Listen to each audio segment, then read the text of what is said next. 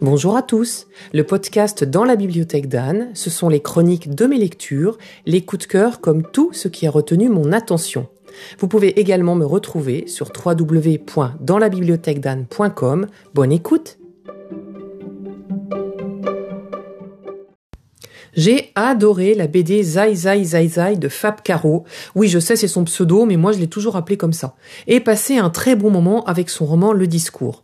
Je ne sais pas si je me souviendrai autant de son journal d'un scénario, mais c'était un bon moment de lecture tout de même. Si je ne le considère pas comme un coup de cœur, c'est que j'ai trouvé que ça mettait longtemps à démarrer, j'ai commencé à vraiment l'apprécier et rire à la moitié du roman. Ce qui est bien avec Fab Caro, c'est qu'il dose parfaitement ses histoires, elles ne sont jamais trop longues, juste comme il faut.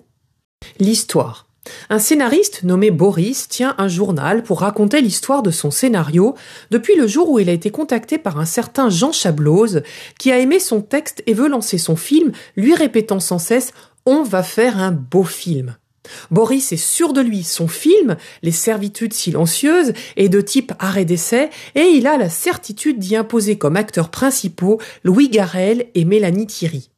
Pauvre Boris, tout le sel du livre repose sur le fait qu'il va y avoir un sacré phénomène d'effritement avec son scénario. En effet, la chaîne M6 voudrait produire son film. Euh, déjà, c'est pas le producteur idéal pour lui. Et demande petit à petit à faire quelques changements. À commencer par l'acteur principal, qui en lieu et place de Garel, devra plutôt être Cadmerade.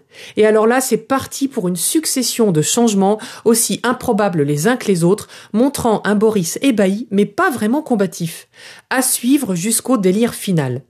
En parallèle de cette vie professionnelle, Boris rencontre lors d'une soirée Aurélie, qui est prof de cinéma, et il commence à lui expliquer son scénario en s'avançant un peu trop, mais surtout en ne la tenant pas au courant, au fur et à mesure de leur premier rendez-vous amoureux, des changements demandés enfin imposé plutôt, même si c'est avec le sourire.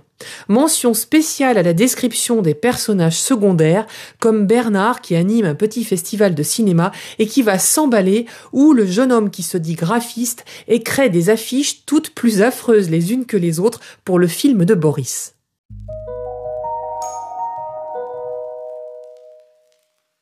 Le style.